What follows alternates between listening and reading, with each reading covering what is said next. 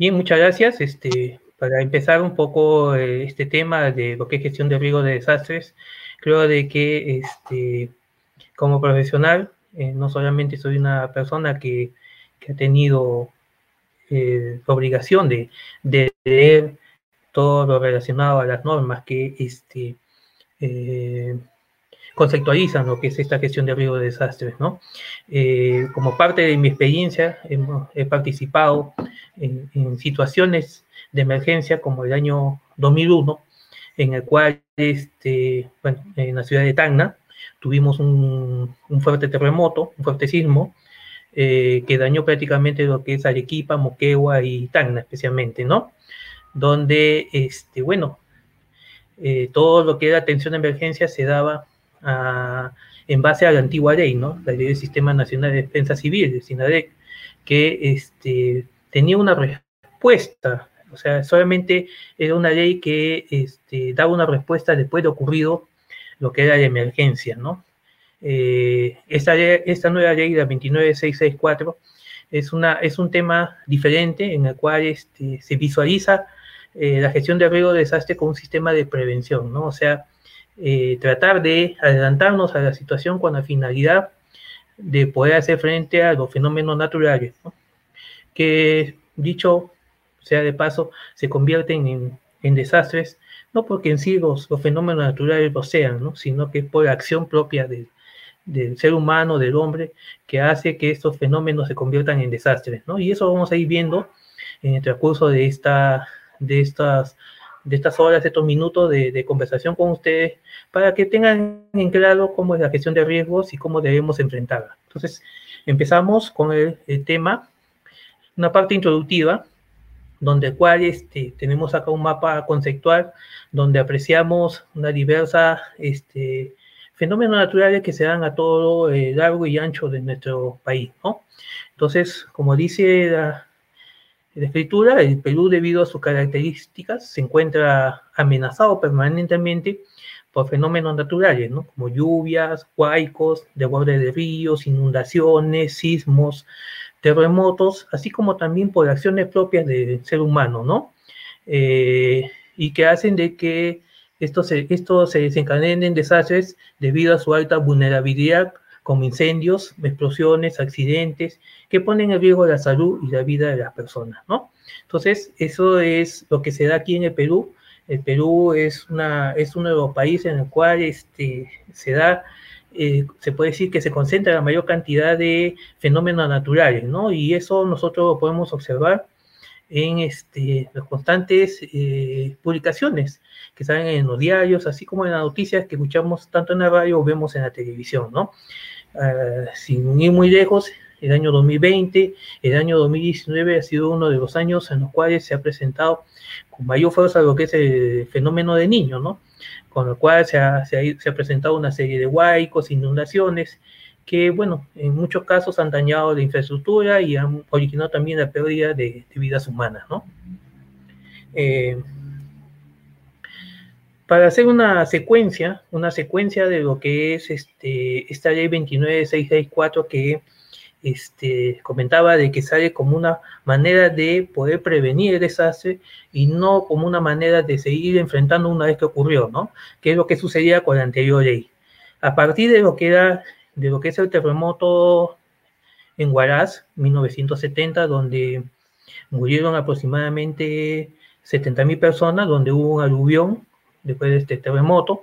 Entonces, este, eh, se, se dictó o se propulgó lo que es la ley diecinueve mil trescientos treinta y ocho, ¿no? Que crea el sistema de defensa civil, el, el SIDECI o SINADECI, el cual este, tenía como, como manera de atender las emergencias, como voy a reiterar, eh, una vez ocurrido, eh, tratar de eh, atender esta emergencia, ¿no? O sea, no tenía una respuesta antes de, sino después de ocurrir la emergencia.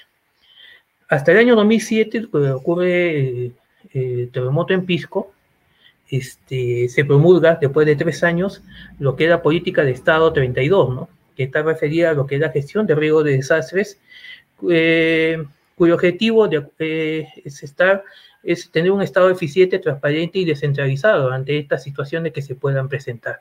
Al año siguiente, dos mil once, se promulga lo que es la Ley veintinueve mil seiscientos sesenta y cuatro, que crea el Sistema Nacional de Gestión de Riesgo de Desastres, el SINAGER. Posteriormente, estos años salió una serie de normas que fueron fortaleciendo lo que es el Sistema Nacional de Gestión de Riesgo de Desastres, como lo que es el Decreto Supremo ciento once, que aprueba lo que era Política Nacional de Gestión de Riesgo de Desastres, esto fue en el dos mil doce, en el dos mil catorce, el Decreto Supremo cero treinta y cuatro dos mil catorce, que aprueba lo que es el Plan Nacional de Gestión de Riesgo de Desastres dos mil catorce a dos mil veintiuno. Para, para aquí este, ver de que ya este año, supuestamente este plan ya tendría que ser, eh, visualizándose ya una, una secuencia de otro plan de, de mediano a largo plazo con la finalidad de, de seguir con esta posta de trabajo que este, se, se ha estado haciendo, ¿no? Eh, como sabemos también, eh, con este eh, estado de emergencia que vivimos por el COVID, muchas de las actividades han, han sido postergadas, ¿no? Una de ellas, la gestión de riesgos, ¿no? Eh, tenemos, por ejemplo, como referencia que el año pasado salió una norma en la cual este, los simulacros que se realizaban periódicamente cada año han quedado suspendidos, ¿no? por, este, por esta situación, lo cual me parece que no debería ser, porque un fenómeno natural se puede presentar en cualquier momento, y por lo tanto deberíamos ver el mecanismo con la finalidad de seguir capacitando a la población en este tema, en este estado de emergencia también, ¿no? En el año dos mil diecisiete, pues, se crea lo que es la Autoridad para la Reconstrucción con Cambios, que era una manera de poder enfrentar a lo que es el fenómeno del niño costero, ¿no?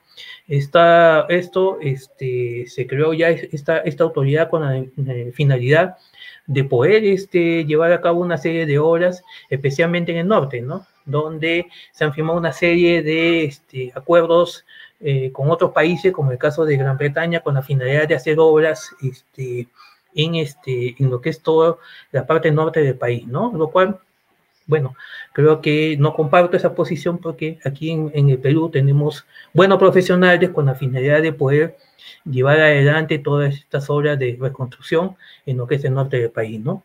Y en el año dos mil dieciocho, pues, se aprueba lo que es la estrategia de, de implementación del Plan Nacional de Gestión de Riesgos de Desastres. Bueno, un, una, algo que este, tenemos que nosotros tomar muy en cuenta y que, como dije al comienzo, ha hecho que los fenómenos naturales se vayan acentuando mucho más es el cambio climático, ¿no?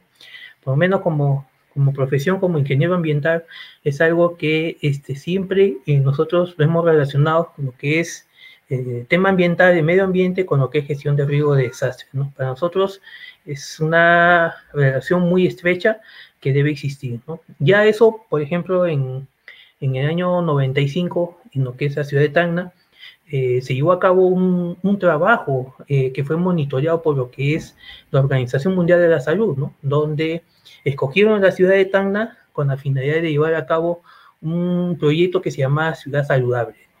Y que trataba, eh, dentro de todo lo que era este, las actividades que desarrollaba, era lo que era eh, estos problemas originados por el cambio climático, ¿no? Entonces, el, el cambio climático viene a ser un proceso que se manifiesta de diferentes maneras: alza de temperaturas, calentamiento global, que es el calentamiento global, cambian los patrones de la lluvia, los cuales generan inundaciones, sequías, y en algunas zonas hasta desertificación, ¿no? Entonces, ahí ven, en, dentro de lo que es el recorte periodístico, bueno, ponen como... como, como titular en letras negras, regiones se preparan ante el cambio climático, ¿no? ¿Y qué origina o qué cadena hay en los efectos del cambio climático? Dentro de, estos, de esta cadena tenemos, pues, que eh, el cambio en los promedios del clima, ¿no? Que origina el aumento promedio de la temperatura, eh, el retroceso de los glaciares, o sea, el descongelamiento también de los glaciares, lo cual origina mayor eh, ocurrencia de aludes, eh, desbordes de lagunas, y eh, aumento de caudal. Eso eh, origina eh, lo que es la ocurrencia de, inund de inundaciones en las cuencas, el aumento de lo que es la contaminación del agua y lo que es la subida del nivel del mar, que origina inundaciones en, en orillas del mar y salinización de los suelos del litoral. Y lo que eh, está relacionado también a lo que es el incremento promedio de precipitación, mayor ocurrencia de lluvias intensas y aumento de la erosión de los suelos. En cuanto a lo que es la variabilidad climática aument aumentada, tenemos que valoraciones en la temperatura, que está relacionada con la ocurrencia de heladas y nevadas, que eso se da en la zona altoandina, y la ocurrencia de friaje, que eso se da en la zona de la selva, ¿no? Eh, valorizaciones, valor, variaciones en la precipitación, tenemos ocurrencia de sequía con eh, consecuencia de desertificación y precipitación fuera de temporada con movimiento en masa, ¿no? Lo cual origina la erosión del suelo. En los eventos entre extremos intensificados, tenemos que la mayor ocurrencia de lluvias, hay movimiento de masa, ocurrencia de, de inundaciones y aumento de erosión, que es lo que vimos, mayor ocurrencia de intensidad en el niño o la niña, mayor ocurrencia de sequías, lo que trae ocurrencia de incendios o bosques o, o, o de bosques o de praderas naturales, y hora del calor intenso que le llaman veranío, ¿no? Esos son, eh, es la cadena que origina eh, y acentúa, ¿no? Como ustedes ven, lo que es este, en sí lo, los fenómenos naturales que vienen ocurriendo, no solamente aquí en el Perú, sino a nivel mundial, ¿no? Eh, la relación de los fenómenos naturales y los desastres, ¿no? Como les comentaba, los fenómenos son naturales, pero los desastres se producen por la acción del hombre en su entorno, ¿no? Y ahí vemos, vemos en ambas eh, fotografías que están eh, visualizando, ¿no? Vemos ahí una ciudad, un pueblo que ha sido, bueno, arrasado por lo que es un, un deslizamiento, un huaico, ¿no? Y ahí en el, en, el, en el mapa vemos el recorrido que ha tenido, ¿no? ¿Por qué? Porque la población eh, se asentó en lo que es el, el cauce de, esta, de, esta, de este huaico y, bueno, lógicamente, pues, en lugar de que Eh, eh, discurra naturalmente, ¿no? Eh, este proceso se encontró con esta población y lógicamente que este fenómeno natural pues ya no fue, ya no solamente fue considerado fenómeno natural, sino un desastre porque eh, dañó lo que era infraestructura y lo que era población que estaba asentada dentro de lo que era el cauce de este, de este huaico, ¿no? Entonces, lo que dice ahí, ¿no? Por ejemplo, la inundación de una llanura aluvial por el desbordamiento de un río es un fenómeno natural. Es la presencia de asentamientos humanos en la zona lo que crea la posibilidad de desastre, ¿no? Y ahí abajo aparecen, pues, una serie de indicadores que, que trajo como consecuencia, pues, de que la población se acentuara, se asentara dentro de lo que es el cauce de este, de este huaico. Y el desastre, ¿qué es el desastre, no? Bueno, dentro de lo que es este... la ley veintinueve mil seiscientos sesenta y cuatro, tenemos que el desastre es un conjunto de daños y pérdidas en la salud, fuentes de sustento, hábitat físico, infraestructura, medio ambiente y actividad económica, y eso se da con pérdida de vidas humanas, destrucción de la infraestructura, daños ambientales y pérdida de las áreas cultivadas y cultivos, cuya intensidad genera graves alteraciones en el funcionamiento de las unidades sociales, originando la reducción de ingresos de producción y importaciones, inseguridad alimentaria, gasto para rehabilitación, aumento de las importaciones y desempleo e interrupción de los servicios. Interrumpe el proceso de desarrollo socioeconómico debido a que se, eh, se, se, se, se utilizan los recursos para poder atender la reconstrucción cuando este, podrían ser utilizados para el mayor crecimiento de un país, ¿no? Entonces, recursos dedicados a la reconstrucción, menores recursos disponibles para iniciativas de desarrollo, menor ingreso fiscal y mayor población en pobreza y deserción escolar, ¿no? Estas son las consecuencias que trae lo que es un desastre en cualquier país, ¿no? Y especialmente aquí, bueno, por lo menos aquí en el Perú, en el cual la, la cultura de prevención no está muy desarrollada, se ve, los efectos o estas consecuencias son mucho más graves. El riesgo es la suma de las posibles pérdidas que ocasionaría un, un desastre u otro evento adverso en términos de vidas, condiciones de salud, medios de sustento, bienes y servicios en una comunidad o sociedad particular en un periodo específico de tiempo en el futuro, ¿no?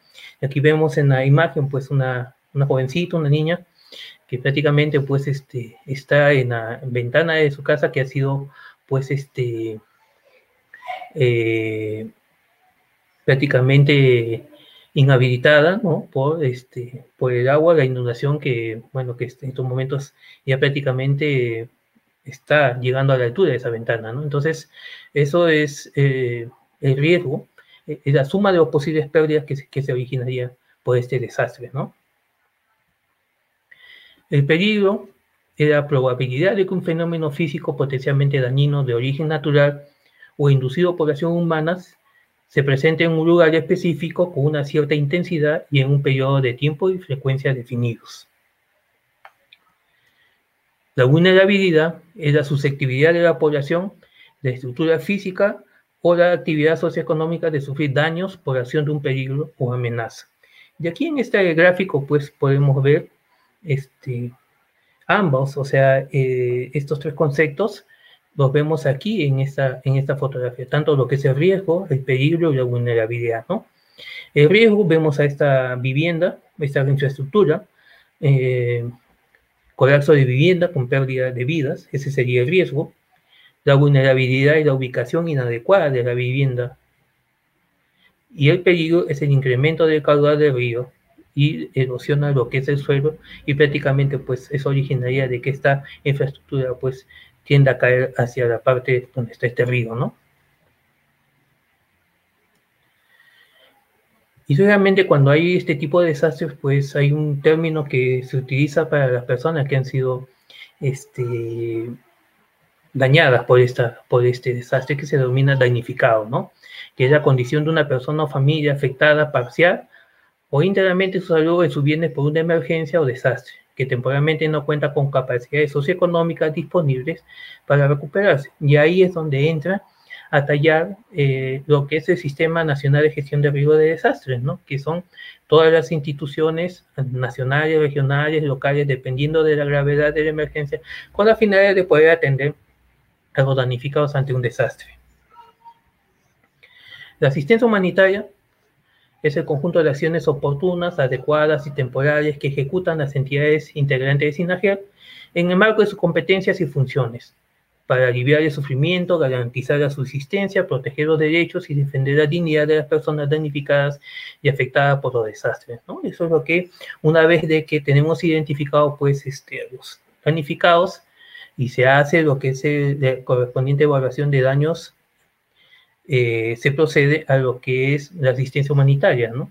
La ayuda, tanto en víveres como en bienes, con la finalidad de poder hacer de que las personas que han sufrido este daño puedan eh, mantenerse hasta que se pueda restituir eh, los servicios o, en todo caso, este, poder darles una mejor eh, situación de vida, con la finalidad de que ellos puedan seguir con su, con, eh, con su vida diaria, ¿no? Para la redundancia. Los planes de contingencia son los procedimientos específicos preestablecidos de coordinación, alerta, movilización y respuesta ante la ocurrencia o inminencia de un evento particular para el cual se tiene escenario definido, ¿no? O sea, estos son eh, documentos en los cuales nos permiten estar preparados ante cualquier eventualidad que se pueda presentar. Eh, en, en, es, en estas este, planes se identifica la zona, eh, se identifican los, los posibles daños, Eh, los riesgos, la, eh, los peligros que hay respecto a, esta, a, este, a este fenómeno que se pueda presentar y las posibles soluciones, con la finalidad de que la población, pues, lo conozca y pueda tomar conocimiento y ir preparándose o previniendo ante cualquier emergencia que se pueda presentar. La cultura de prevención, que es lo que dije anteriormente, que es lo que menos desarrollamos en este, nuestro país, ¿no? Lamentablemente es algo que... Este, no se le toma mucha importancia. Como ustedes ven, este, esta es una foto donde aparecen en una institución educativa eh, haciendo un simulacro, ¿no? Eh, en el cual este, nos preparan con la finalidad de hacer frente um, ante un, un fuerte sismo. Pero esta situación, como también dije, este, en estos momentos, por situaciones de emergencia del COVID, han sido postergadas, ¿no? Cuando eh, se debería continuar o ver la forma, así como se llevan eh, las clases virtuales o como estamos compartiendo ahorita esta información, se debería ver de que eh, la, eh, informar a la población a través de los medios de comunicación de, este, de estén de todas maneras prevenidos ante cualquier situación que se pueda presentar en estos momentos, que no que no, este, no, nadie puede predecir, ¿no? Entonces creo de que este, es algo que debemos insistir, es algo que debemos este, poner en mayor énfasis, eh, no solamente nosotros como, como, como directos responsables, como población, sino también las autoridades, las cuales este, deben profundizar eh, en estos temas, ¿no? Entonces la cultura de prevención es el conjunto de valores, principios, conocimientos y actitudes de una sociedad que le permiten identificar, prevenir, reducir, prepararse, reaccionar y recuperarse de las emergencias o desastres. Se fundamenta en el compromiso y la participación de todos los miembros de la sociedad. Y eso es fundamental, ¿no? Si nosotros, este, la población, no participamos en su totalidad, pues este, es como en cualquier engranaje o cualquier pieza de un equipo, si alguno falla, lógicamente puede originar de que este, origina un tipo de daño a las personas que se encuentran a su alrededor, ¿no? Y los desastres naturales de Perú, ¿no? Bueno, eh, estas son publicaciones en las cuales este, vemos, pues, este, periódicos de, del año dos mil diecinueve, en la cual, pues, vemos a una persona ahí que sale de los escombros, ¿no? Que fue una foto que a nivel mundial este, dio la vuelta, ¿no? Y, y bueno, eso sucedió en el norte de, de, de, del país, eh, originado esto por lo que es este fenómeno del Niño, ¿no? Y acá hay una secuencia de, de estos desastres, ¿no? En mil novecientos setenta, lo que fue el terremoto de Ancash, en el cual fallecieron sesenta y nueve mil personas, más de ciento cincuenta mil heridos, ochocientas mil personas se quedaron sin hogar y el noventa y cinco por ciento de las viviendas se destruyeron. El fenómeno del Niño del año ochenta y dos, ochenta y tres y noventa y siete, noventa y ocho, ¿no? En el cual ocasionaron pérdidas económicas eh, de doscientos ochenta y tres y, y tres millones y medio de, de, eh, respectivamente, ¿no? Esto, digamos, este, por lo menos en el ochenta y dos, ochenta y tres, este, esto estuvo, todavía se asentó más porque teníamos en ese tiempo lo que era el conflicto con el Ecuador, ¿no? Y estábamos en pleno este, fenómeno del Niño, el cual este, ya se da por primera vez este, con mayor fuerza en, en lo que es el Perú, ¿no?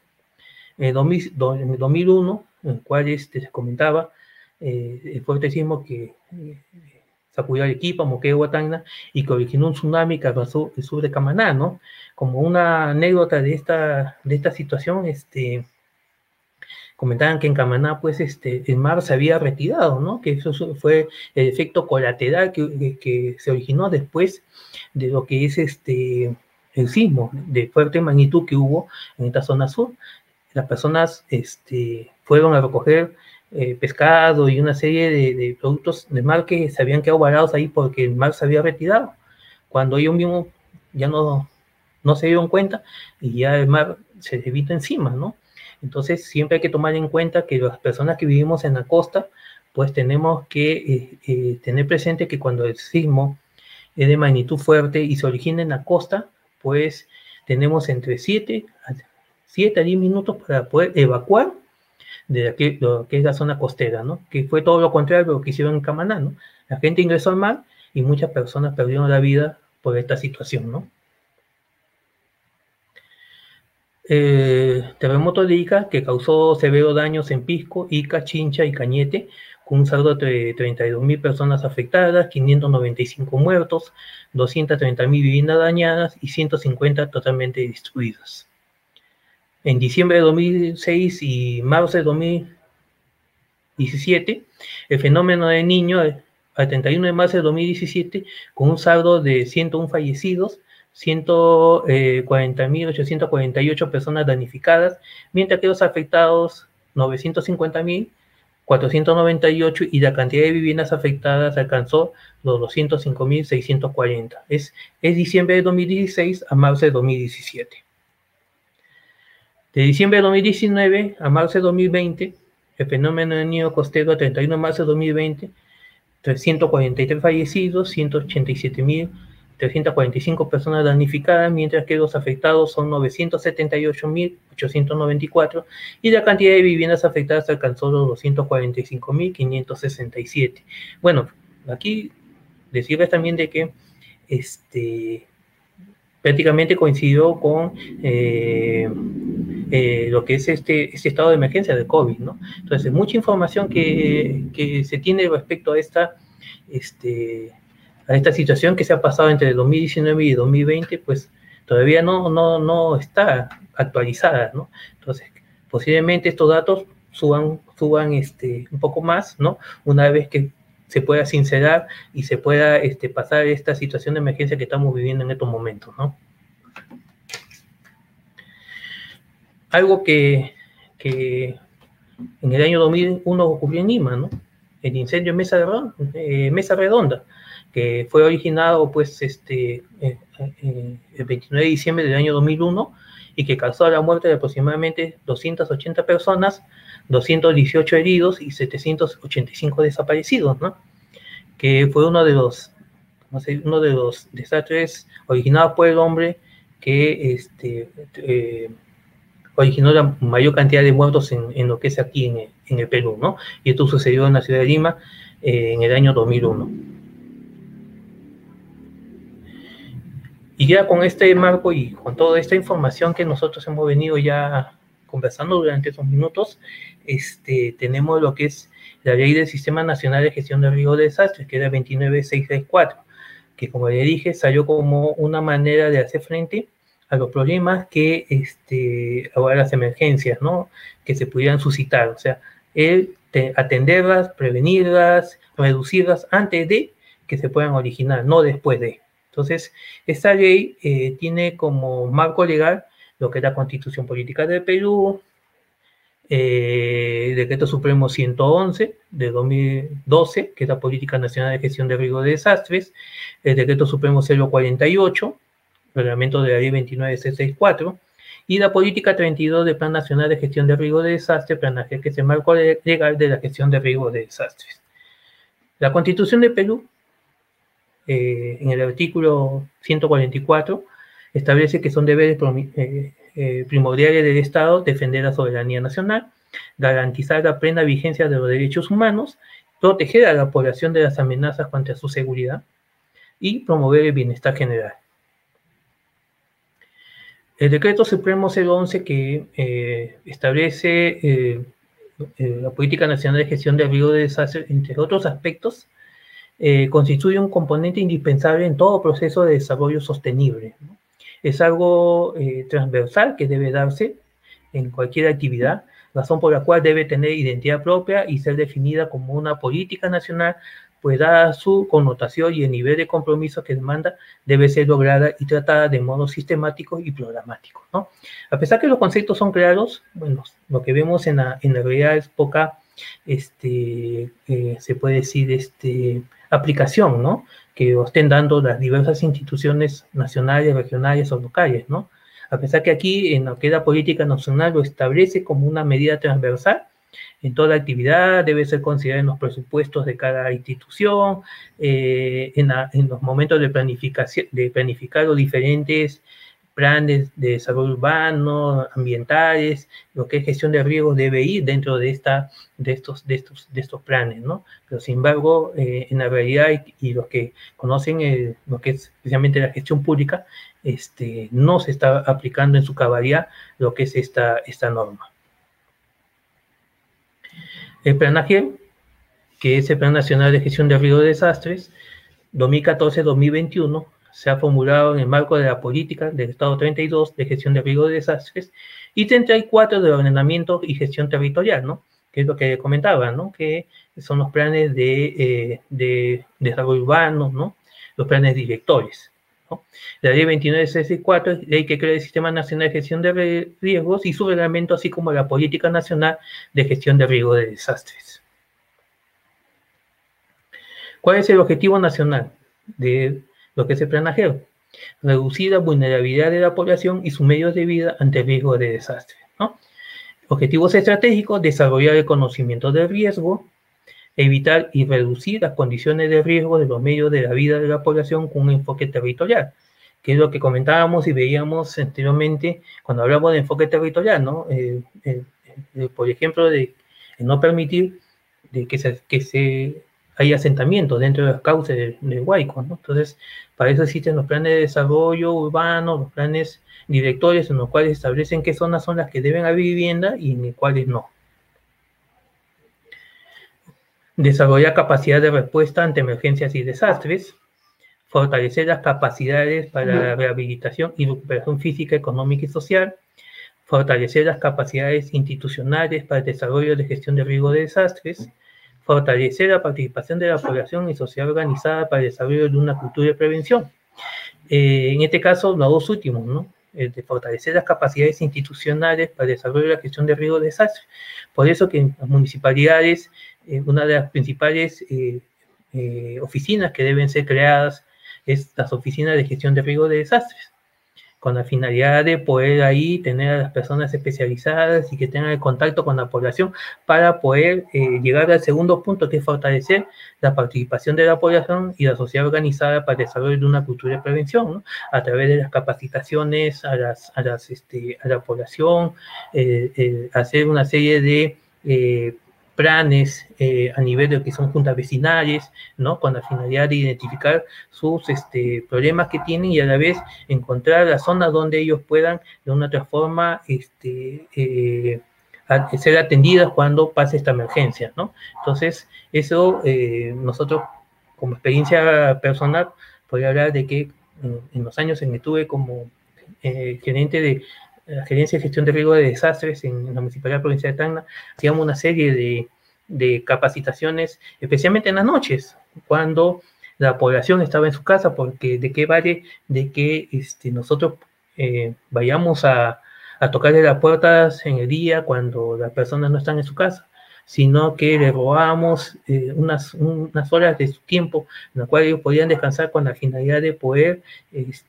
hacer que la población participe y pueda tener conocimiento y tener una cultura de prevención mucho más este, activa, ¿no? Esa era, como se digo, la forma de trabajar que se tenía como responsable de estas oficinas de gestión de riesgo de desastres. Y el Sistema Nacional de Gestión de Riesgos es un sistema interinstitucional, sinérgico, descentralizado, transversal y participativo, cuya finalidad es identificar y reducir los riesgos asociados a peligros o minimizar sus efectos, así como evitar la generación de nuevos riesgos y preparación y atención ante situaciones de desastres, ¿no? Esto es lo que es, nos dice la propia ley, la ley veintinueve mil seiscientos sesenta y cuatro, en su artículo primero. La ley es de, es de aplicación y cumplimiento obligatorio para todas las entidades y empresas públicas de todo nivel de gobierno, así como para el sector privado y la ciudadanía en general, ¿no? Por eso de que este, dentro de lo que es esta ley, ¿no?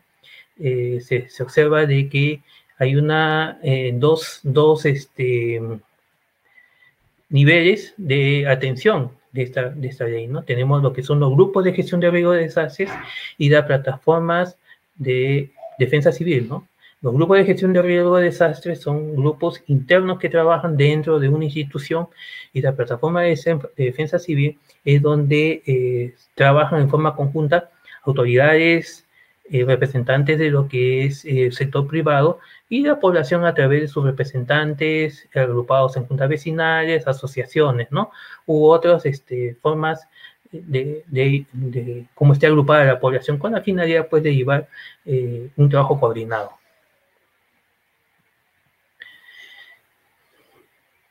La ley, que fue aprobada el diecinueve de febrero de dos mil once, es un proceso social cuyo fin último es la prevención, la reducción y el control permanente de los factores de riesgo de desastres en la sociedad, así como la adecuada preparación y respuesta a situaciones de desastres, considerando las políticas nacionales con el paseo con especial énfasis en aquellos relativos a materia económica, ambiental, de seguridad, defensa nacional y territorial de manera sostenible. Tiene como principios el principio protector, el de bien común, equidad, eficiencia, acción permanente, sistémico, auditoría de resultados, de participación, de autoayuda, de gradualidad. Los lineamientos de esta política, tenemos que la gestión de riesgo de desastres debe ser parte intrínseca de los procesos de planeamiento de todas las entidades públicas en todos los niveles de gobierno. Por eso de que este, dentro de lo que son eh, las instituciones eh, públicas, las oficinas de planeamiento tienen que dar el presupuesto con la finalidad de poder llevar a cabo todas las actividades relacionadas a lo que es la gestión de riesgos, deben crear las oficinas de gestión de riesgo de desastres, deben establecer en sus manuales, tanto de reglamento de organización y funciones, así como el manual de organización y funciones, establecer ahí todo el mecanismo con la finalidad de que se establezcan las responsabilidades de todas las personas o personal que trabajan en esas oficinas, ¿no? Las entidades públicas deben priorizar la programación de recursos para intervención en materia de gestión de riesgo de desastres, que son las oficinas de planeamiento y presupuesto. La generación de una cultura de prevención en las entidades públicas, privadas y en la ciudadanía general. El fortalecimiento institucional y la generación de capacidades para integrar la gestión de riesgo de desastres en los procesos institucionales. La promoción, el desarrollo y la difusión de estudios e investigaciones relacionadas con la generación de, de conocimiento para la gestión de riesgo de desastres.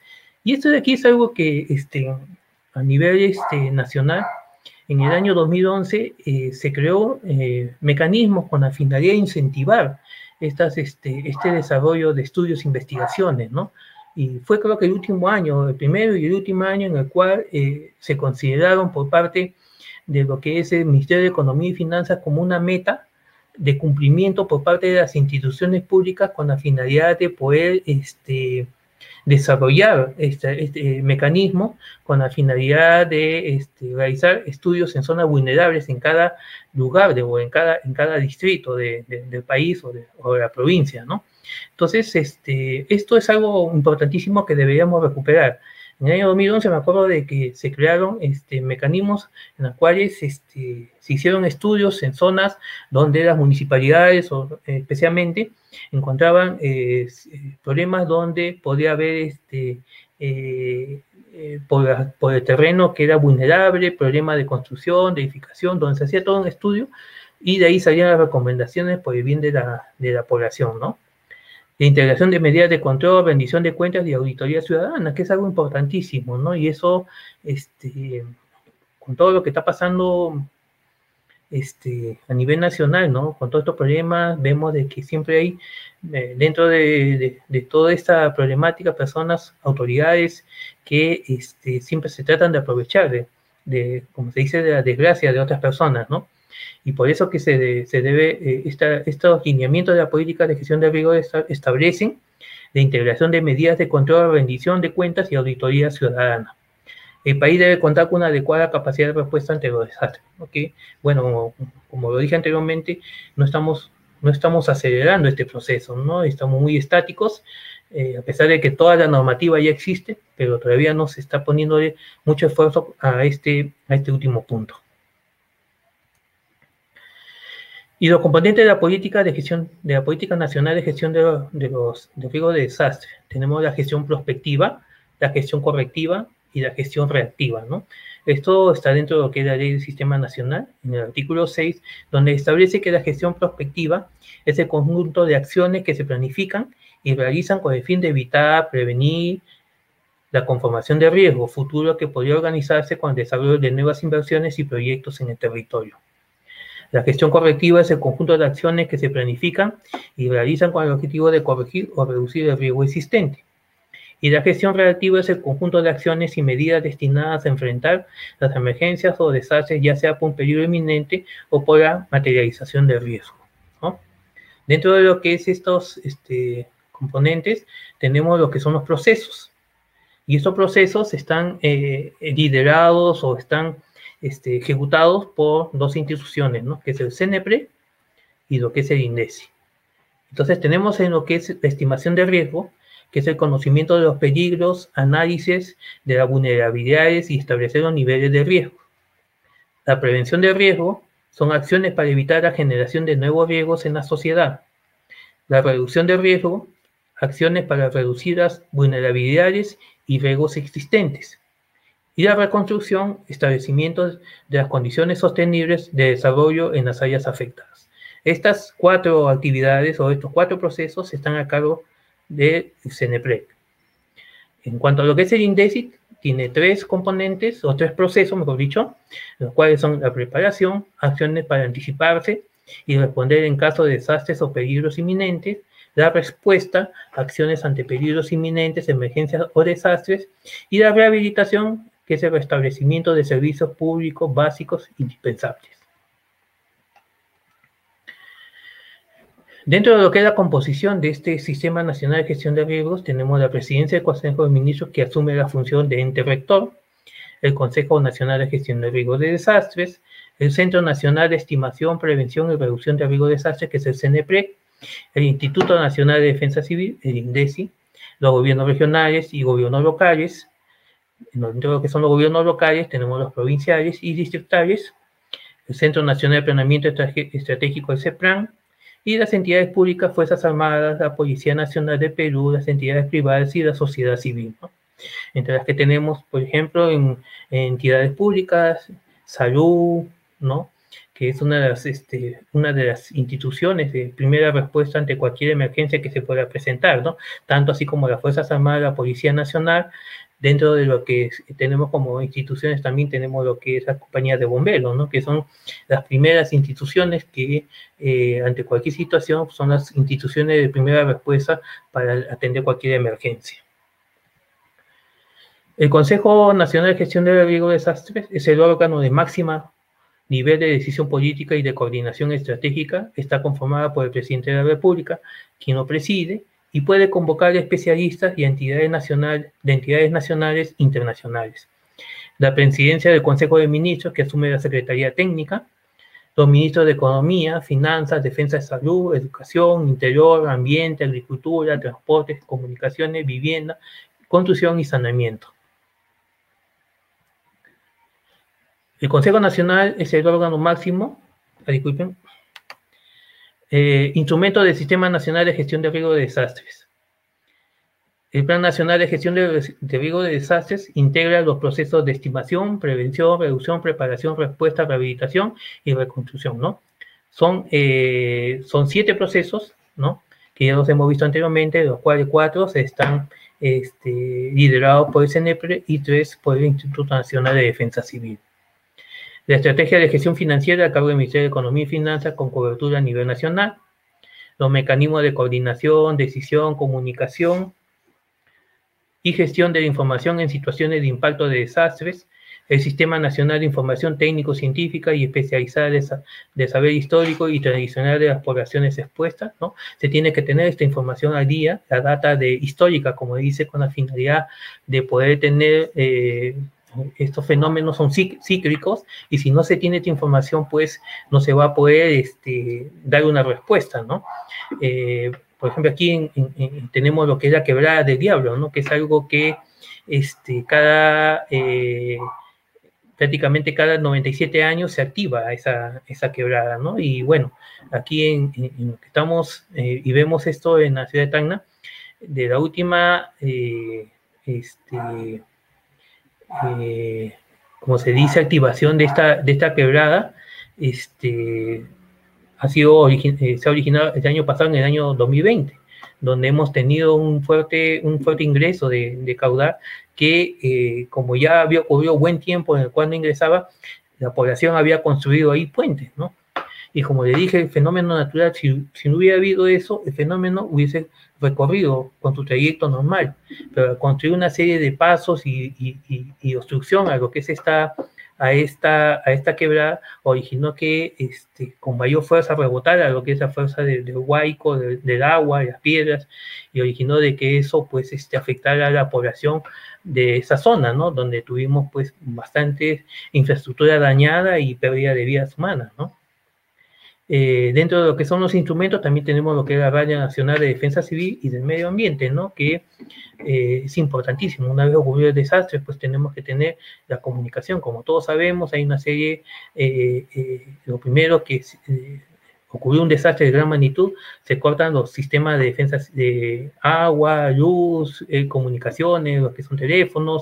Entonces hay que tener eh, sistemas de radios con las bandas eh, adecuadas, con la finalidad de poder tener esa comunicación y atender pues los requerimientos que se han identificado a la población, ¿no? Posteriormente, en el año dos mil once, pues también salió lo que es el Decreto Supremo eh, cero cuarenta y ocho, que es el reglamento de la ley, ¿no? La Ley del Sistema Nacional de Gestión de Riesgo de Desastre, la veintinueve mil seiscientos sesenta y cuatro, que Dentro de ello ten, tenemos cinco títulos: las disposiciones generales, el título dos, el Sistema Nacional de Gestión de Riesgo de Desastres, el título tres, la Política Nacional de Gestión de Riesgo de Desastres, elaboración de la política nacional, tanto el CENEPRED, INDECI; título cuatro, procesos de gestión de riesgo de desastres, lineamientos técnicos para procesos; título cinco, instrumentos del sistema nacional, Plan Nacional de Gestión de Riesgo de Desastres. El funcionamiento del grupo de trabajo para la gestión de riesgo de desastres, que es un punto importante que lo, se profundiza bastante en este reglamento, ¿no? Eh, y lo que les comentaba anteriormente, ¿no? Hay dos grupos establecidos, que es el grupo de gestión de riesgo de desastres, que es un, un grupo de trabajo. Este grupo de trabajo eh, se, tiene su centro de operaciones en el interior de cada institución. Y, y aquí, la máxima autoridad ejecutiva de cada entidad pública, sea en el caso de gobiernos regionales, el presidente del gobierno regional; en el caso de municipalidades, serían los alcaldes provinciales y, y distritales, ¿no? Son los que tienen que este, liderar esta, este, estos, grupos de, estos grupos de trabajo. Y, eh, y esta función es indelegable, o sea, no es de que el alcalde o el presidente regional le dice al gerente municipal o a algún gerente de línea, ¿sabes qué? Te paso mi función. No, eso no se puede hacer. Ya la ley establece de que esta es una función que no puede ser transferida a otras personas, y el único responsable aquí es el titular, que es la máxima autoridad de cada institución. Estos grupos de trabajo están integrados por funcionarios de niveles superiores de cada entidad pública o de gobierno subnacional, ¿no? ¿Qué hacen esos grupos de trabajo? Coordinan y articulan la gestión prospectiva, correctiva y reactiva en el marco del Sistema Nacional de Gestión de Riesgo de Desastres. Promueven la participación e integración de esfuerzos de las entidades públicas, el sector privado y la ciudadanía en general para la efectiva operatividad de los procesos del Sistema Nacional de Gestión de Riesgo de Desastres. Articulan la gestión de riesgo de desastres dentro de los mecanismos institucionales. Coordinan la articulación de sus decisiones en el marco de la integración y armonización de la política nacional con otras políticas transversales de desarrollo. Articulan la gestión reactiva a través del Sistema Regional de Defensa Civil, los centros de operaciones, C O E R, y los centros de operaciones de emergencia local, las plataformas de defensa civil regionales y locales. Volviendo a este puntito de acá, justamente lo tocamos, que esas plataformas de defensa civil regionales y locales, pues ese es el, el grupo de trabajo que ya es fuera de lo que es la institución y que abarca a todas las instituciones dependiendo del ámbito geográfico.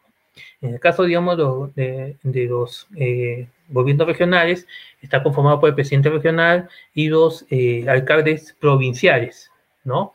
De cada, de cada región donde se ubique, ¿no? Y de ahí de todas las eh, instituciones eh, o direcciones regionales que conforman lo que es eh, eh, el gobierno regional.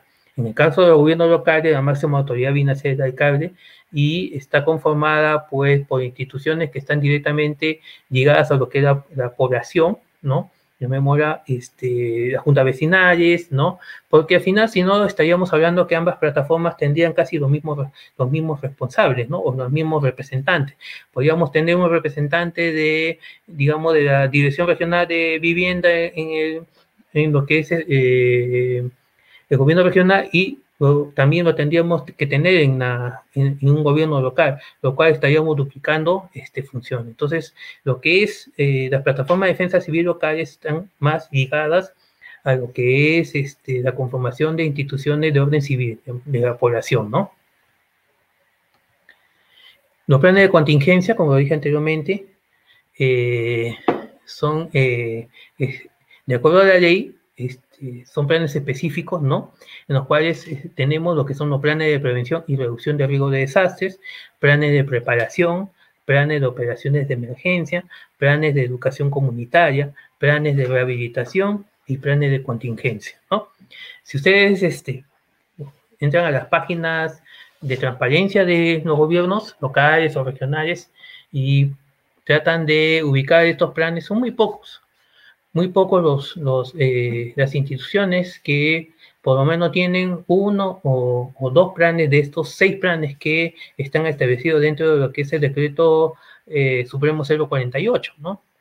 Eh, creo que es algo que este, se debería poner también énfasis por, las, por los entes que tienen que monitorear esto, porque ya cuántos años ha pasado de la dación de la ley, que es el dos mil once, ¿no? Y este, muchos, muchas instituciones no cuentan ni siquiera con un plan, ¿no? Y otros, como digo, si entran a los sistemas, a lo más encontrarán de que tienen dos planes, ¿no? Y no han desarrollado la totalidad de estos planes de, específicos por proceso, ¿no? Que son muy importantes y que deben ser de conocimiento de la población para poder hacer frente a las emergencias. ¿Qué debe tener los planes de contingencia? Bueno, es la formalidad, componente de este plan, título, información general, introducción, base legal, estimación de riesgo, identificación y caracterización de la amenaza o peligro, identificación y análisis de la vulnerabilidad de elementos expuestos, estimación de riesgo, objetivos del plan de contingencia, objetivos específicos y actividades según momentos, momentos antes, momentos durante, o sea, lo que llamamos sedante, durante y después, ¿no? Que eso es conocido cuando ocurre un sismo, qué hacer, cuál es el antes, estar, eh, eh, preparar todo con la finalidad de hacer frente ante cualquier evento que se pueda presentar y cómo debemos reaccionar durante este proceso o esta emergencia y qué debemos hacer después que pasó, ¿no? Entonces, este, estos planes tienen esa misma secuencia, ¿no? El momento de antes, el durante, acciones de respuesta, activación de la respuesta, comando y comunicaciones, fin de la respuesta y los momentos después, ¿no? Anexos, inventario de recursos, que es muy importante, porque si no sabemos con qué contamos para hacer frente, lógicamente que cuando llegue el momento vamos a pedir este, que nos traigan un, un tractor cuando la, cuando la institución no la tiene, ¿no? Entonces perdemos tiempo. Entonces todos estos planes tienen que tener este... todos estos anexos con la finalidad de que sean de conocimiento, ¿no? Y poder inmediatamente decir, bueno, esta institución no la tiene, entonces vayamos a la otra institución con la finalidad de solicitar lo que no tiene esta institución, ¿no? Entonces, estos inventarios son importantísimos. Directorio actualizado, sino cómo sabemos con quién nos estamos comunicando, ¿no? Y eso debe ser constante, ¿no? Porque a veces este, en las instituciones, a las personas que están a cargo de las oficinas de gestión de riesgo de desastres, como digo, a veces son... Eh, y lo he pasado y lo he vivido, son las últimas ruedas del coche, cuando es un tema importantísimo, y la misma ley lo dice, ¿no? Es algo que es transversal a todas las actividades, los cambian, lo rotan, y entonces prácticamente entra otra persona que tiene otro teléfono, y este y cuando te quieras comunicar con él, lamentablemente estás llamando a otra persona equivocada, ¿no? Las rutas de evacuación, ¿no? Y bueno, aquí entraremos a lo que son los niveles de emergencia y capacidad de respuesta.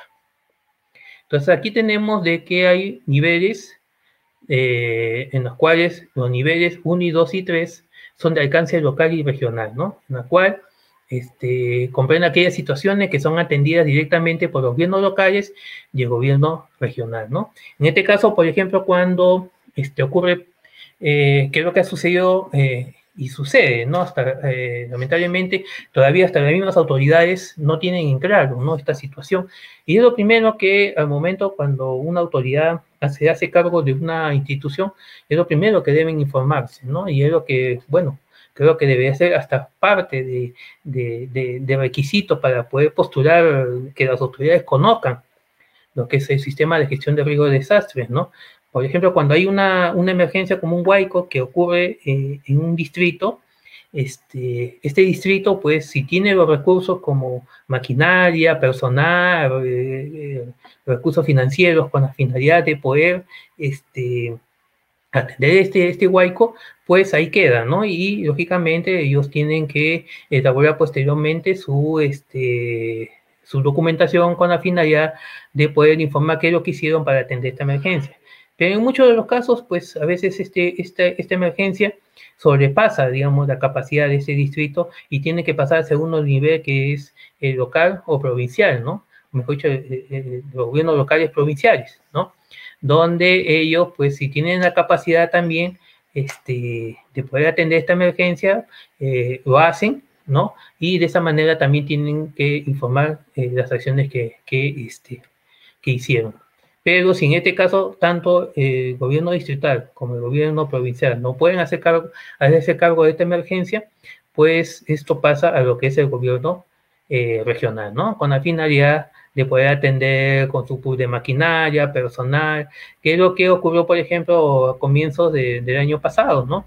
Donde, cuando les comentaba, en la quebrada de Diablo, eh, esta emergencia originó de que eh, el huaico se desbordara, y, eh, dañara de infraestructura, de terminales terrestres, este, eh, las vías, eh, con todo lo que es la comunicación. Eh, entonces, prácticamente eh, sobrepasaba la capacidad de, de lo que es el gobierno local.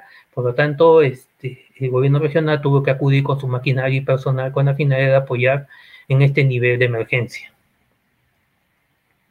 El nivel cuatro, que es la intervención del gobierno nacional, que comprende aquellos niveles de impacto de desastres que superan la capacidad de respuesta regional y sustentan la declaratoria de estado de emergencia. En este caso interviene el gobierno nacional con los recursos nacionales disponibles y la coordinación del instituto, lo que es el INDECI, el Instituto Nacional de Defensa Civil. El nivel cinco, de gran magnitud, ya comprende aquellos niveles impactados o impactos de desastres cuya magnitud o circunstancias afectan la vida de la nación y supere o pueda superar la capacidad de respuesta del país y sustenta la creación de estado de emergencia nacional. Interviene el gobierno nacional con los recursos nacionales disponibles y, de ser necesario, con el apoyo de la ayuda internacional. En este caso, el INDECI coordina y conduce las operaciones de respuesta y rehabilitación, ¿no? Um, bueno, hasta ahorita eh, prácticamente no hemos tenido una, un, un, un desastre de esa magnitud, nivel cinco, en el cual hemos, ha tenido que... este, venir ayuda internacional, ¿no? Realmente que sí ha habido, eh, en cuanto, digamos, este, en, en países solidarios que siempre este, envían este, algún tipo de apoyo, ¿no? Que es voluntario, pero cuando, en este caso, digamos, no se ha llegado a esos niveles, porque entonces declaró el estado de emergencia nacional, porque la emergencia todavía pudo haber eh, sido eh, atendida con los recursos nacionales, ¿no? Entonces, hemos llegado a, a estar solamente hasta un nivel cuatro, ¿no? Que es lo que hemos vivido en, en el año pasado en todo el norte del país, ¿no? Y que ahora, pues, este, como lo dije también, estamos en un proceso de reconstrucción, ¿no? A través de, de, de lo que es, es una, una, un ente que se ha creado para lo que es la reconstrucción de todo el norte, ¿no? Los centros de operaciones de emergencia son órganos que funcionan de manera continua en el monitoreo de peligros, emergencias y desastres, así como en la administración, e intercambio de información para la oportuna toma de decisiones de las autoridades del sistema en sus respectivos ámbitos jurisdiccionales, ¿no? Y esta es una, es una oficina, llamémosla así, este, que forma parte de lo que son las oficinas de gestión de riesgo de desastres, ¿no? Prácticamente esta es una eh, infraestructura que debe contar con salas de monitoreo, salas de reuniones para las autoridades, eh, lo que llaman la sala de crisis, donde este, eh, se, se juntan para todas las autoridades con la finalidad de poder evaluar este, este, eh, las consecuencias de, este, de esta emergencia, con la finalidad de tomar las decisiones y poder este, hacer frente a esta situación, ¿no? Entonces, es, un, es, un, eh, eh, es, una, es algo, un, un, una infraestructura que eh, todo, todo gobierno debe contar con la finalidad de que este, puedan atender este, este, esta situación de emergencia, donde se concentra también toda la, la, autoridad, toda la información, ¿no?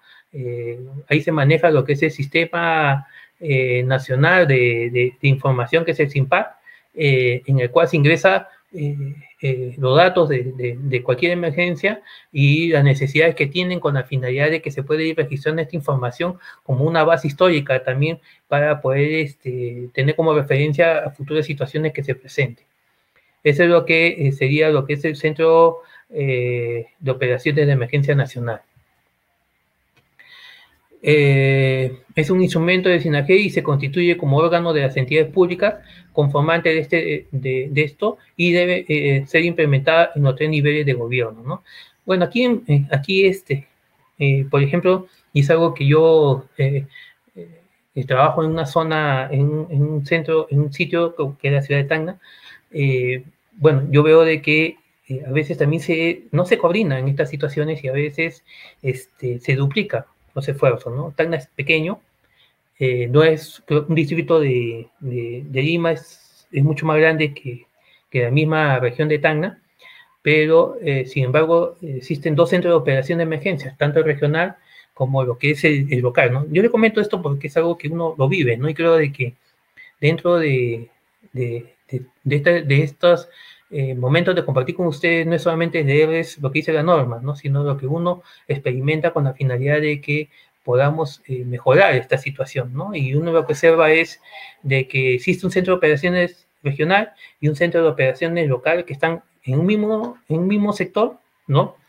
Y prácticamente, o sea, cuando este, llaman al, al, al centro de operaciones regional, ya nadie va para el centro de operaciones local, ¿no? Entonces, prácticamente se convierte en una, en una infraestructura que no, no está cumpliendo su, su cometido, ¿no? Entonces, creo de que es importante de que ahí se planifique, ¿no? Parte de la planificación es eso, ¿no? De repente, esta, esta, esta situación hubiese mejorado si ambos hubiesen eh, construido un centro de operaciones, ¿no? Juntado los presupuestos y al final, quien ganaba, como digo, siempre es la población, ¿no? Y la coordinación y la articulación de los centros de operaciones, en lo que es a nivel nacional, el INDECI, de lo que es el Centro de Operaciones de Emergencia Nacional, eh, a nivel de lo que es este regional, son los gobiernos regionales, lo que son los COER, a nivel provincial, son los alcaldes provinciales, las municipalidades provinciales son los que lideran, que son los Centros de Operaciones de Emergencia Provinciales, y los distritales se conocen como Centros de Operaciones de emergencia distritales, ¿no? En este caso, cada región tiene su, su, este, su centro de operaciones, con, la, con lo que, digamos, eh, salvando lo que, eh, lo que comenté anteriormente, cada municipalidad provincial debería tener también su, su, su, este, su este, centro de operaciones y cada distrito, ¿no? Eh, también tener el propio, ¿no? Eso es lo que establece la ley. Información de, de los COER que manejan este, esta, estas este, centros de operaciones de emergencia. Los reportes de la situación, que da información preliminar de hechos, ubicación, daños y primeras acciones de respuesta. Informes de emergencia, información complementaria de hechos, ubicación, daños y acciones de respuesta. Eh, notas de prensa, información resumida y difundida de reportes, informes de emergencia, boletines y avisos. Inventario de recursos, información de stock de almacenes, nacional, regional y, y adelantados, que es lo que comentaba, ¿no? Si no tenemos una información de qué manejamos, entonces, ¿cómo atendemos las emergencias? ¿O cómo solicitamos que nos apoyen si no sabemos si hay en ese stock, en el almacén, ¿no? Boletines, océanos, atmosféricos, que es información de anomalías de temperaturas, superficie del mar, pronóstico de estado del mar, pronóstico de las condiciones meteorológicas en el país. Boletines sísmicos, información de parámetros y postcentrales de sismos nacionales e internacionales. Avisos oceanográficos y meteorológicos, información de pronósticos especiales de condiciones adversas al mar y de tiempo severo en el territorio peruano, alertas eh, hidrológicas y meteorológicas, información de pronóstico de condiciones de nivel crítico, del estado de tiempo y recomendación. Bitácoras, información resumida de los hechos ocurridos y, consign y consignas, resúmenes ejecutivos de las emergencias, información técnica resumida y analizada. Entramos a lo que es la evaluación de daños y análisis de densidades que son los EDAN. Es un instrumento del cual, este, o es un mecanismo que nos permite identificar y registrar cualitativa y cuantitativamente la extensión de la gravedad y localización de los efectos de un evento adverso, ¿no? Eso es, eh, dentro de estas evaluaciones existen Eh, Eh, pasos o categorías con la finalidad de poder atender las emergencias. Eh, el EDAN viene a ser la base fundamental del establecimiento de planes específicos de respuesta a las emergencias a, a todo nivel y los planes de rehabilitación. También sirve para los procesos de evaluación y, ne y necesidades que se establecen para la reconstrucción. La resolución ministerial doscientos diecinueve de dos mil dieciséis aprueba el Manual de Evaluaciones de Daños y Análisis de Densidades EDAN, Perú, el mismo que establece tres etapas. La evaluación rápida de daños ocurridos en la población afectada. Esto es, se da prácticamente en forma inmediata, casi a las veinticuatro horas de haber ocurrido el, el, la emergencia, ¿no? La etapa dos viene a ser el empadronamiento familiar de daños y medio de vida por familia. Y de etapa tres, la consolidación de la información de la población afectada, de la cual pues ya prácticamente salen los requerimientos de atención a la población. Ahí vemos un formulario uno, que es de evaluación rápida, en la cual, este, eh, como comentaba, este es inmediato, una vez ocurrido el, el, el, el, la emergencia, inmediatamente eh, este personal identificado que ha, ha llevado estos cursos y que se encuentra este, en...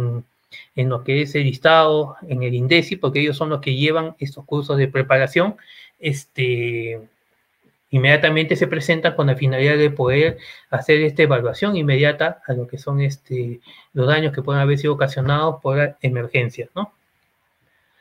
Después tenemos lo que es el, el formulario de empadronamiento familiar de daños, donde aquí pues tenemos eh, eh, identificando lo que es eh, la persona, la familia, eh, los documentos de identidad, eh, aquí datos de cuántos son hombres, cuántos son mujeres, cuántos son menores de edad, cuántos este, tienen problemas de discapacidad y, otros, y otras este, eh, información que nos va a permitir, digamos, eh, poder este, más adelante llegar a un padrón general.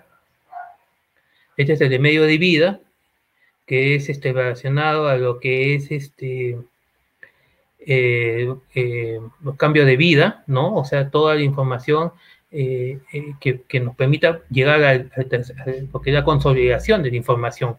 Esta información general que está dada lo que es la característica del fenómeno de origen natural o inducido por la acción humana, donde establecemos, bueno, prácticamente aquí desarrollado todo lo que está en, las, en, las, en, las, en los formatos, ¿no? Que es la fecha de ocurrencia, tipo de fenómeno, descripción del fenómeno, si es origen natural o por la acción humana, efectos secundarios, daños a la vida y salud de la persona, población damnificada y afectada, grupos etarios y condición, lesionados, fallecidos, desaparecidos, personal de primera respuesta afectados o damnificados, salud, bomberos, otros, daños materiales a las viviendas, a la infraestructura de salud, a la infraestructura educativa, a la infraestructura de transporte, daños en carreteras, vías, férreas y otros, daños en puentes, puertos y otros, a la infraestructura de riego, a los locales públicos, a la infraestructura de servicios básicos, a otros servicios básicos, daños a los medios de vida, a la producción agrícola, producción pecuaria, medios de vida. Análisis de necesidades, recursos no disponibles localmente para la ejecución de acciones prioritarias, necesidades prioritarias de asistencia humanitaria, necesidades de recursos materiales y equipos para servicios comunales, necesidades para atención en el área de salud, coordinaciones realizadas para el levantamiento de información, observaciones generales y observaciones familiares. Entonces, toda esa información pues nos va a permitir a nosotros este, eh, Eh, poder hacer eh, la evaluación correspondiente con la finalidad de que las instituciones puedan eh, eh, tener una respuesta adecuada, ¿no?, a los requerimientos de la población, ¿no? Y bueno, esto, eh, como les dije también, es, este, está constituido por evaluadores locales o foráneos organizados mediante un coordinador, un equipo de evaluadores individuales con formación técnica o profesional. La efectividad de la evaluación se garantiza con la participación de personas capacitadas y certificadas por el INDECI, ¿no? Entonces, como dije, la institución que está a cargo de esto es INDECI, ¿no? Quien certifica a los evaluadores de daños.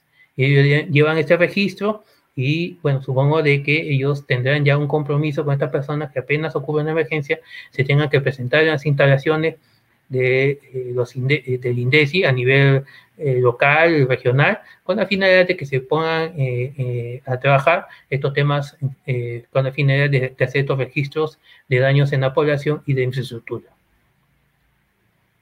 Cuando ya se tiene estas, estos, este, se tienen estas, este, información, se realiza pues lo que es eh, la entrega de los, o la cuantificación de los bienes de ayuda humanitaria para damnificados y afectados, ¿no? Entonces, aquí tenemos una tabla. Esas tablas ya están establecidas dentro de, esas, de estos lineamientos, donde ahí este, nos dicen que por abrigo se da por, por persona, ¿no? Ahí eh, tenemos la descripción de bien, la cantidad recomendada y la observación, ¿no? Por ejemplo, camas de lona, tres cuartos de plaza, una unidad, ese es por persona, colchón de espuma, de dos y media pulgadas una plaza, también este, una unidad, ese es por persona, trazadas de una y media plaza o mantas polares una hasta tres para zonas frías, o sea, en zonas donde la temperatura es baja se entrega hasta tres por persona, eh, mosquitero de una y media plaza unidad, depende de la zona, en este caso, digamos, especialmente lo que es la selva, ¿no?, que tenemos problemas de, de, de, de mosquitos, eh, colchas para la selva, Eh, hamacas también para la selva, ¿no? Entonces, todas estas este, indicaciones están dadas dentro de esos formatos de EDAN, ¿no? Que, como voy a decir, esto este es un curso que se lleva, ¿no? Y que, bueno, este, eh, eh, se podía dar también, digamos, como parte de complemento de, este, de lo que se está hablando en estos momentos, como de una manera de poder ustedes tener conocimiento de lo que este, se está eh, tratando en, este, en esta parte de lo que son los EDAN, ¿no?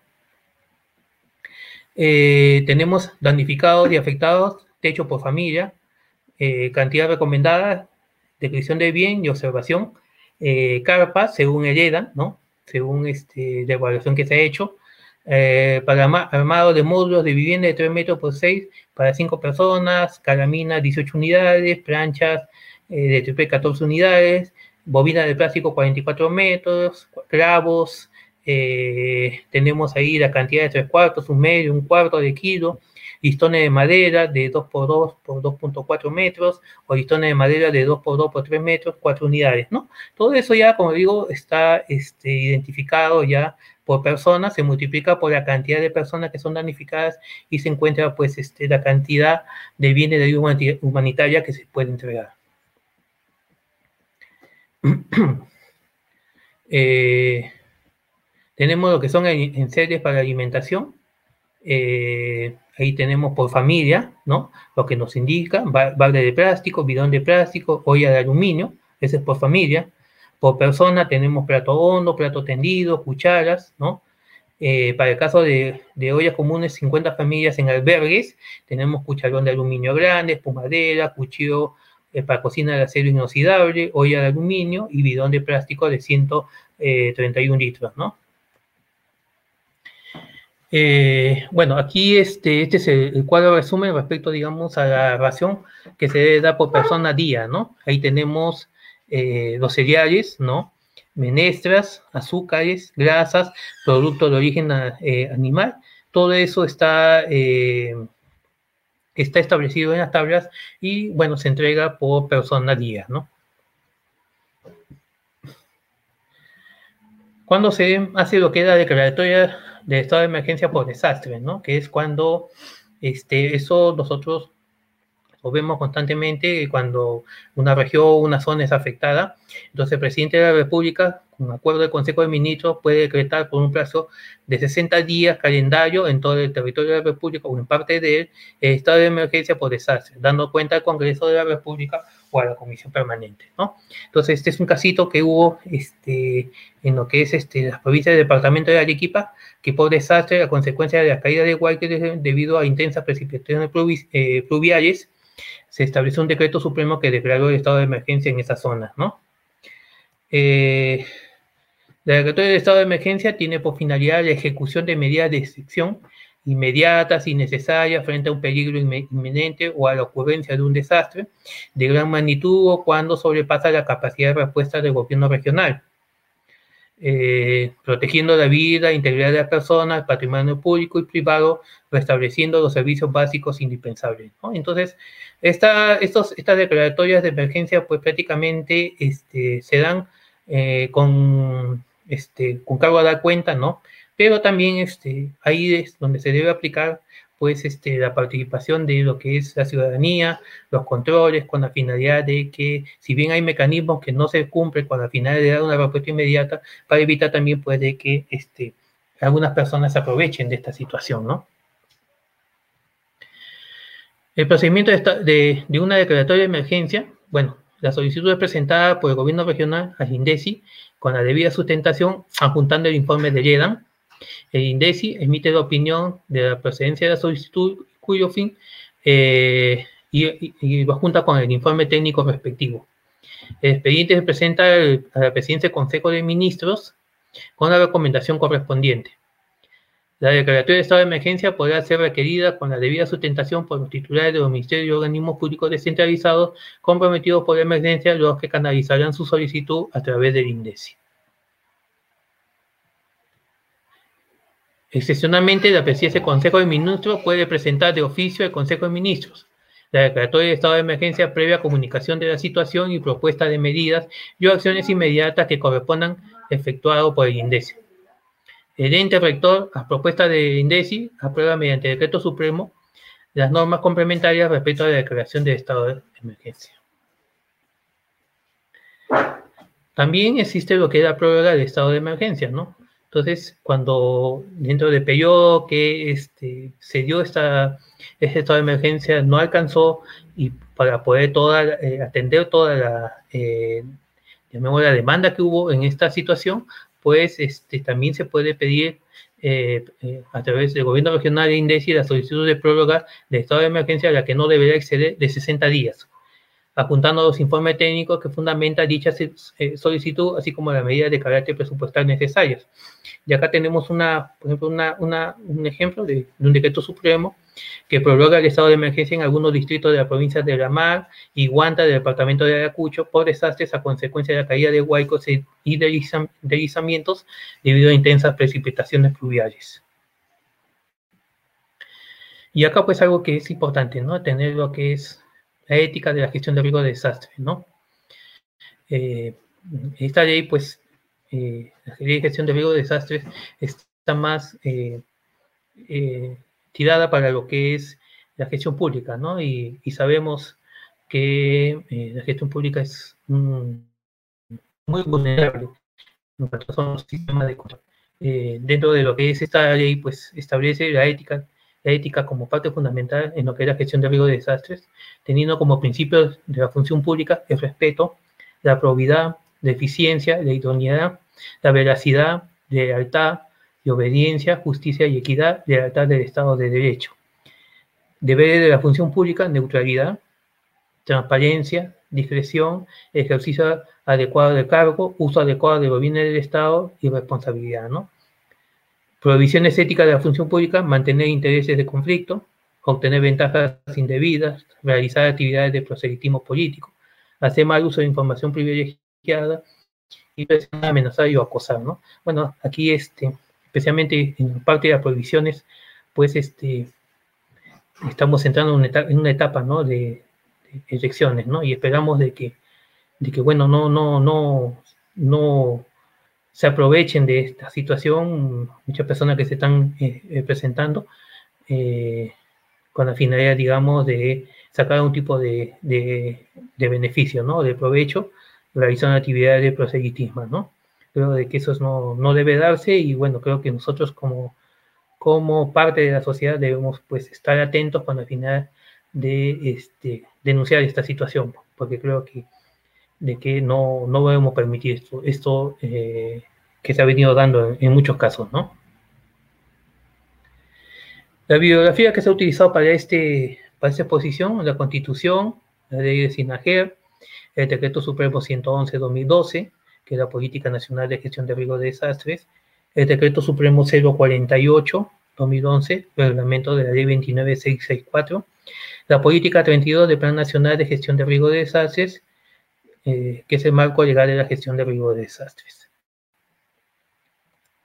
Bueno, aquí ya concluyendo este, esta exposición, eh, hay que considerar y ver de que las catástrofes, pues, las llaman naturales como si la naturaleza fuera el verdugo y no la víctima, ¿no? Y eso que nos decía, ¿no? O sea, como estoy recalcando que los fenómenos naturales es algo que, como su, su mismo nombre lo dice, ¿no?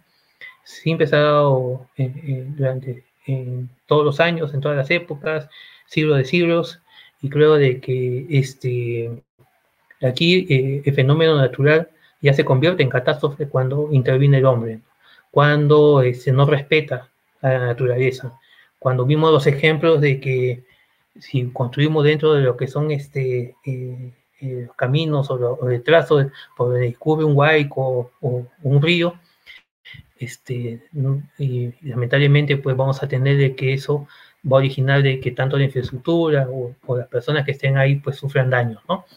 Esto es una política que dentro de lo que es la ética debería este, estar relacionada o estar relacionada, ¿no? En la cual este, las autoridades no deberían permitir que se acentúen o se asienten, mejor dicho, Este, poblaciones en estas circunstancias, ¿no? Permitir de que se, que, que, que se estén lotizando, ingresando a zonas donde no se debe construir, ¿no? Para no tener estos problemas que, como voy a reiterar, no es problema de la naturaleza, sino problema del hombre que no respeta, eh, eh, como se dice, a la propia naturaleza.